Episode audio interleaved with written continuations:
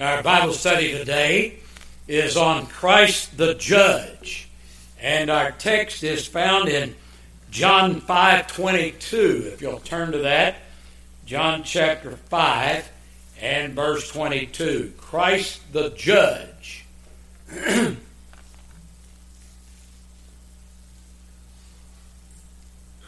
For the Father judgeth no man, but hath committed all judgment unto the Son. An unwanted and even hated aspect of the character of Christ is the fact that he is the judge of all men. Today's liberals, cultists, and general unbelievers either downgrade or deny altogether the fact that Jesus Christ is the judge of men. People today seem willing to talk about Christ's love and his compassion and his mercy and his forgiveness, but not about his judgment. The reason sinful men and women refuse to acknowledge Christ as the judge is because they are sinful and guilty, and to admit that Christ might be the judge would mean that they will have to acknowledge and face up to their sin and their guilt uh, that comes from their sin, and they're deserving of eternal hell because of their guilt. Their adultery and lying and cheating and gambling and stealing and covetousness and Sabbath breaking and hatred for Christians will have to be answered for if Christ is the judge. And they want to, they don't want to deal with these things for one minute. According to God's word, there is a judge to whom every person who ever lives on this planet will someday have to answer for his or her sins and be sentenced accordingly to go to hell for all eternity. In this study this morning, we're going to think for a few moments about that judge and his judgment, and then we're going to try to make personal application of this to all who are listening today. So, first of all, we shall consider the matter of who the judge of this world is. In this text that we read, the Lord Jesus himself claims to be the judge of the world. When he says, For the Father judgeth no man, but hath committed all judgment unto the Son. Other scriptures tell us that Christ is the judge. Acts 10:42 for example says that Christ was appointed to be the judge in the council in the Godhead. Let's turn to Acts 10 and verse 42. Acts chapter 10, verse 42. Peter is preaching Christ here when he says, And he commanded us to preach unto the people and to testify that it is he which was ordained of God to be the judge of the quick and the dead. The word quick in the Bible means living. So he was appointed to be the judge of the living and the dead. 2 Corinthians 5:10 says, "For we must all appear before the judgment seat of Christ." Turn to 2 Timothy 4:8. 2 Timothy chapter 4, verse 8.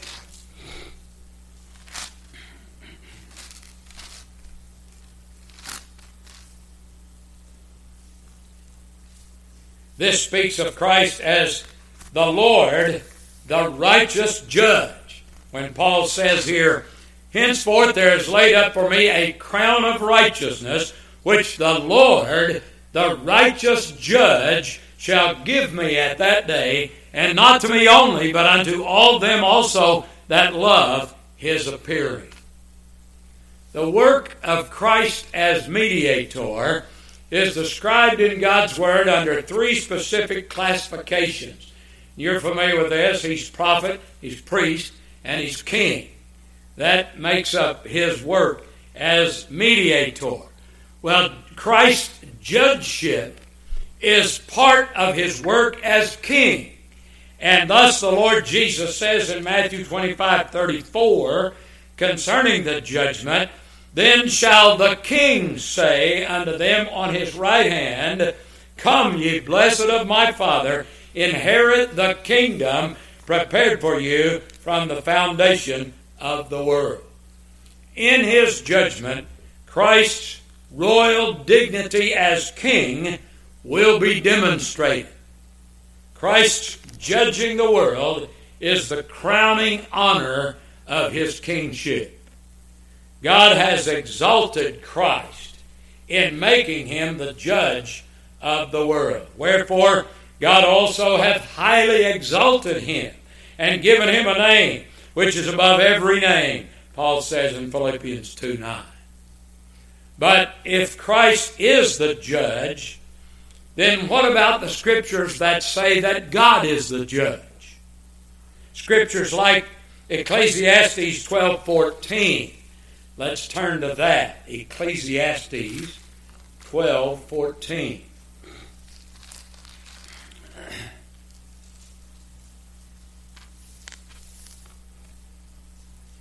For God shall bring every work into judgment with every secret thing whether it be good or whether it be evil. And turn to Romans 2 5. Romans chapter 2 and verse 5.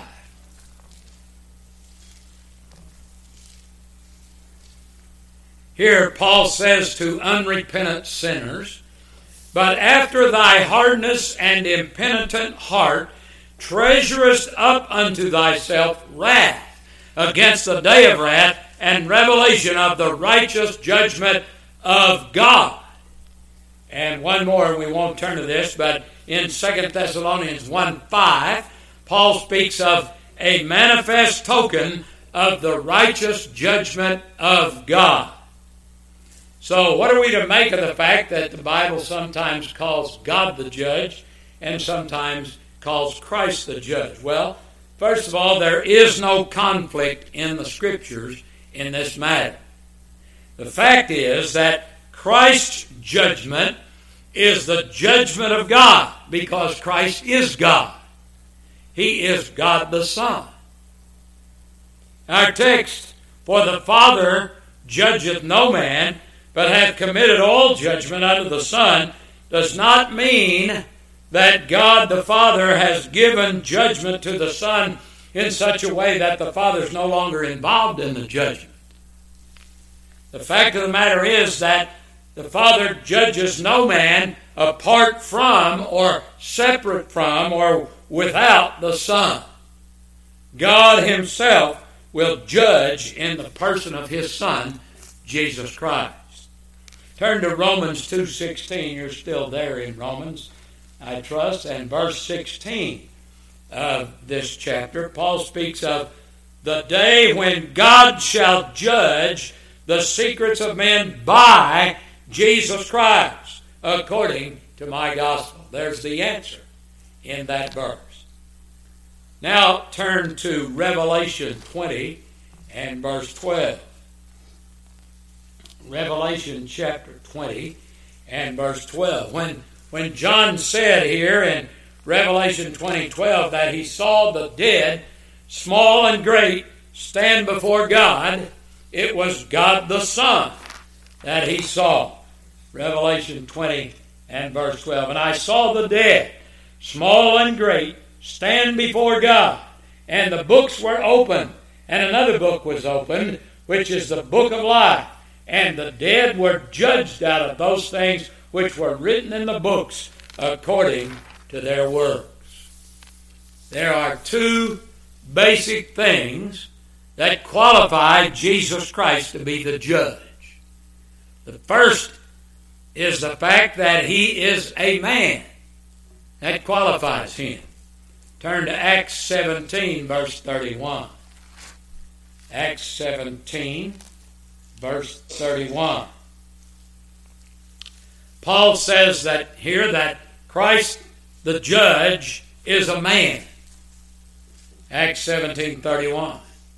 Because he hath appointed a day in the which he will judge the world in righteousness by that man whom he hath ordained, whereof he hath given assurance unto all men, in that he hath raised him from the dead.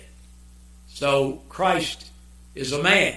A judge needs to be a man. In John 5 27, the Lord Jesus says that the Father hath given him authority to execute judgment also because he is the Son of Man. Our law in America requires that a man be judged by his peers, by his fellow men. God will judge men in the person of Jesus Christ, the man. As a man on this earth, the Lord Jesus was absolutely without sin, and his life was wholly in harmony with the will of God.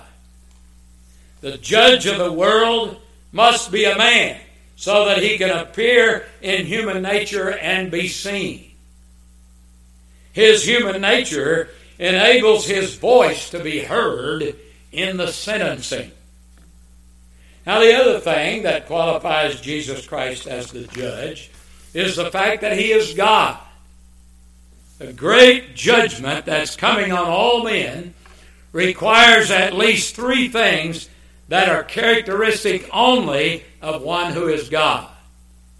This judgment, first of all, requires omniscience.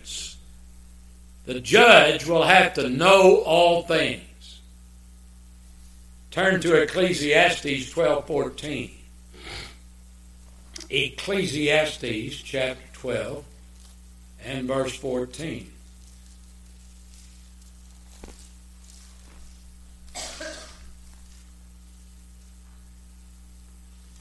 This says that God will bring every evil work and every secret thing into judgment. For God shall bring every work into judgment with every secret thing, whether it be good or whether it be evil. Now, in order to, to judge all these things, the judge will have to know all things. Think what it means to know all things about the billions of people who have and will live on this earth. This is a total impossibility except for one who is God. Colossians 2 3 says that in Christ are hid all the treasures of wisdom and knowledge. Christ Jesus knows all that is in man. He is a discerner of the thoughts and intents of the heart. He knows everything that you are thinking right now. He knows whether you're listening to His Word right now. Second, the judgment that Christ will exercise will also require almighty power, omnipotence. Almighty power will be needed in this judgment because God's Word tells us that the judge will raise the dead and bring them all before His throne at one time. Such power will be needed for the judge to execute sentence by sending guilty sinners into the flames of eternal hell and justified sinners into the golden streets of heaven. Christ the judge has this power. Isaiah 9 6 calls him the mighty God. And Luke 21 27 says that Christ will come for judgment with power as well as with great glory. Look at Luke 21 and verse 27. Luke 21, 27.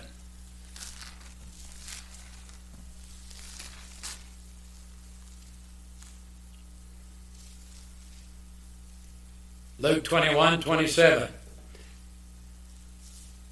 And then shall they see the Son of Man coming in a cloud with power and great glory.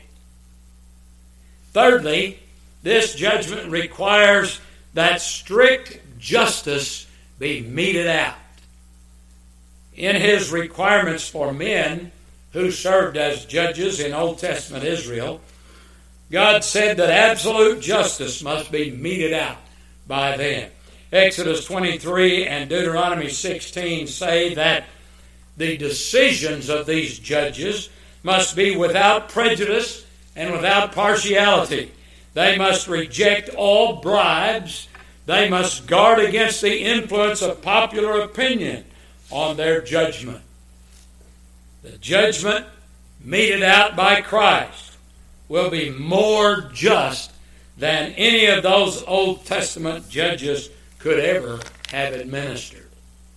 In Isaiah 11, verses 3 through 5, the scripture describes the justice of the judgment to be rendered by Christ. Let's turn to Isaiah 11, 3 through 5. Isaiah chapter 11, verses 3 through 5. Here again, I say the scripture describes the justice of the judgment that will be rendered by Christ. He shall not judge after the sight of his eyes, neither reprove after the hearing of his ears, but with righteousness shall he judge the poor and reprove with equity for the meek of the earth. And he shall smite the earth with the rod of his mouth, and with the breath of his lips shall he slay the wicked, and righteousness shall be the girdle of his loins, and faithfulness the girdle of his reins. When he to whom God has given all judgment shall judge, he won't wink at or downplay the sins of any. No bribe can reach him. He won't respect some persons over others. He will show no favoritism, no leniency. He will judge fairly and impartially and he won't take sides against any. When you face his judgment, my friend, nothing that favors you will be concealed, and nothing that's against you will be kept back. This judge will mete out judgment that fits the crimes being judged. He won't be like the judges here in Grenada who let criminals out on low bail pending sentencing, and that allows them to run free and sell more dope. Strict justice will be meted out by this judge. Omniscience, omnipotence, and strict justice. Jesus Christ, the person who shall preside in the judgment, who shall carry on the judicial process to the end, has all of these things in himself, and thus is God himself. Christ would not be fit for judging the world were he not God, equal with the Father. Jesus Christ will execute this office of judge as the God man in both of his natures, human and divine. Well, this brings us to the second thing we shall consider in this study, and that is the judgment exercised by Christ the judge.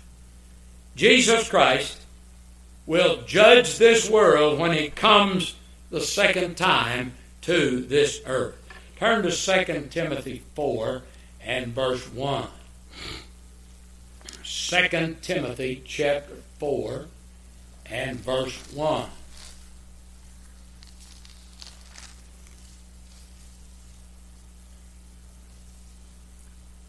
The scripture says here, I charge thee therefore before God and the Lord Jesus Christ, who shall judge the quick and the dead at his appearing and his kingdom. Every eye shall see the Son of Man coming to judge this world. what a colossal and overwhelming scene this judgment will be. Sometimes I try to think about what that's, try to visualize what that judgment's going to be like. What an awesome scene. Those who will be present at this judgment will be there because they will be brought there by the judge himself. All the inhabitants, all the inhabitants of heaven and earth and hell, men, angels, and demons will be there. The wicked dead will be there. Those persons who have indulged in the gratification of their sinful lusts. Turn to Revelation 20 and verse 12. Revelation chapter 20, verse 12. The Apostle John says here, And I saw the dead, small and great, stand before God, and the books were opened.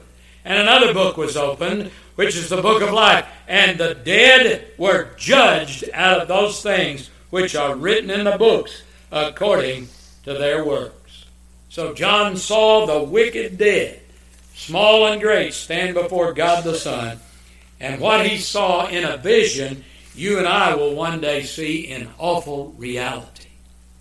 The wicked dead will include those men who were responsible for Christ's crucifixion and death. Think about a terrifying moment when the crucifiers of the Lord are brought before the judgment. The men who once judged Christ will be there, and he that was once judged by them shall then judge them. Jesus Christ will then judge his judges.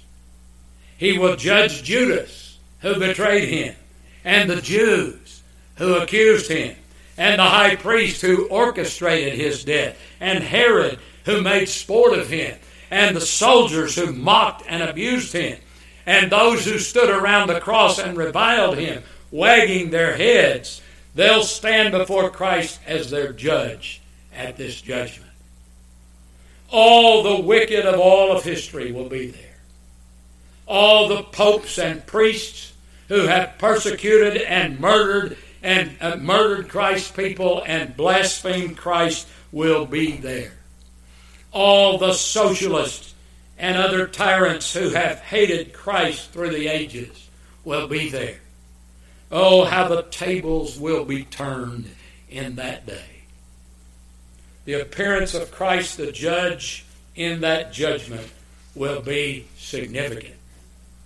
Earthly judges appear in their courts in some pomp, wearing black robes, accompanied by bailiffs and seated on elevated benches with a court in session around them as their center. Daniel 7 9 through 10, 9 and 10 describes the appearance of Christ the judge at the great judgment. Let's turn to Daniel 7 9 and 10. Daniel chapter 7, verses 9 and 10. the appearance of the judge at this judgment. I beheld till the thrones were cast down, and the Ancient of Days did sit, whose garment was white as snow, and the hair of his head like pure wool. His throne was like the fiery flame, and his wheels as burning fire a fiery stream issued and came forth from before him. Thousand thousands ministered unto him, and ten thousand times ten thousand stood before him. The judgment was set, and the books were opened. I, I like to contrast that with our judges today. Our judges wear black robes. This judge wears a white. He's dressed in white, and on and on we could go with contrast. Christ the judge will come in great glory. He will be visible in his human nature, and the light of his divine nature will be shining through.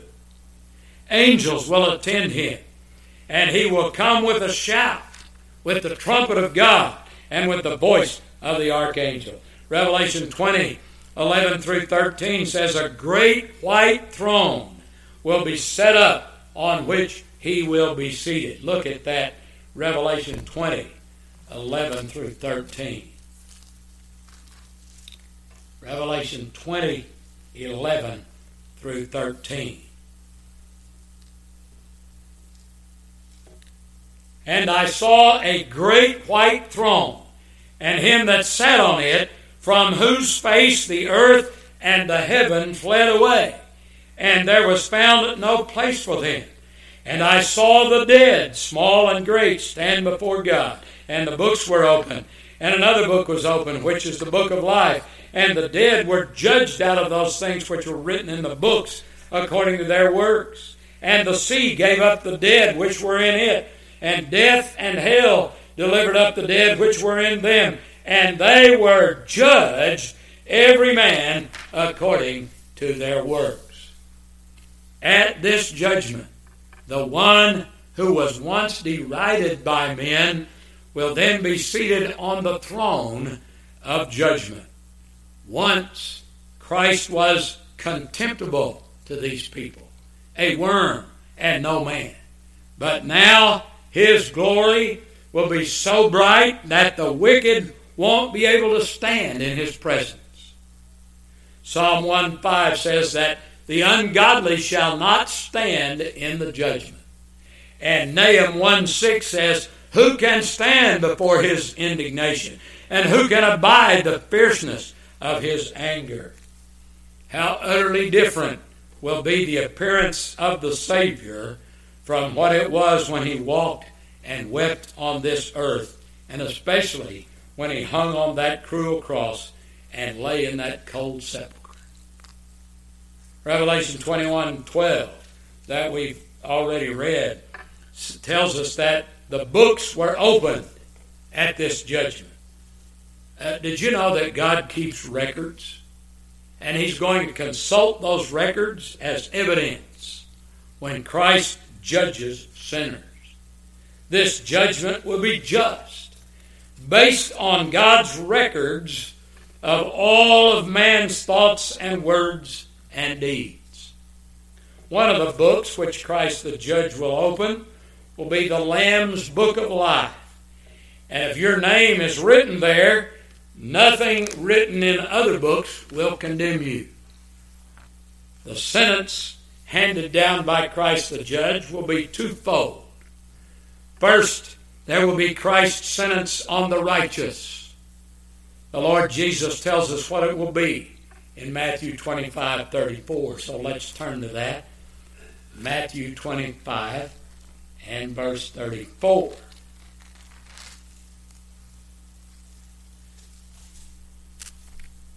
Matthew 25, 34. Then shall the king say unto them on his right hand, Come, ye blessed of my Father, inherit the kingdom prepared for you from the foundation of the world.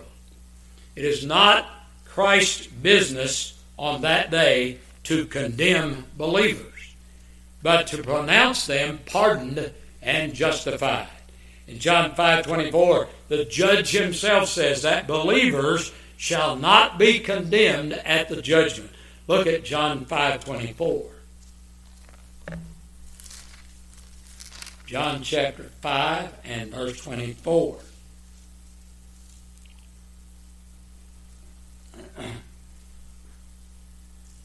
Verily, verily, I say unto you, he that heareth my word and believeth on him that sent me hath everlasting life, and shall not come into condemnation, but is passed from death unto life.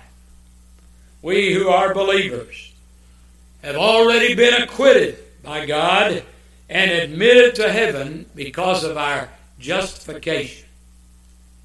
Believers in Christ have already been cleared of their guilt through faith in the righteous life and substitutionary death of Jesus Christ. And so we can never be condemned for that guilt. As Romans 8 1 says, There is therefore now no condemnation to them which are in Christ Jesus. Who can condemn us if Christ the Savior is our judge? Christ died to save us, and he will never go against the design of his own death. This prevents our being overcome with fear of the awful judgment that is to come. When we see our almighty friend and Savior on the bench at the judgment, we will be greatly reassured. Think of the rapturous thrill in our hearts when we hear the judge say to us, Come, ye blessed. Then there is the sentence of Christ the judge on the wicked. The sentence he will hand down to them is recorded in Matthew 25 41. Let's read that. Matthew 25 and verse 41.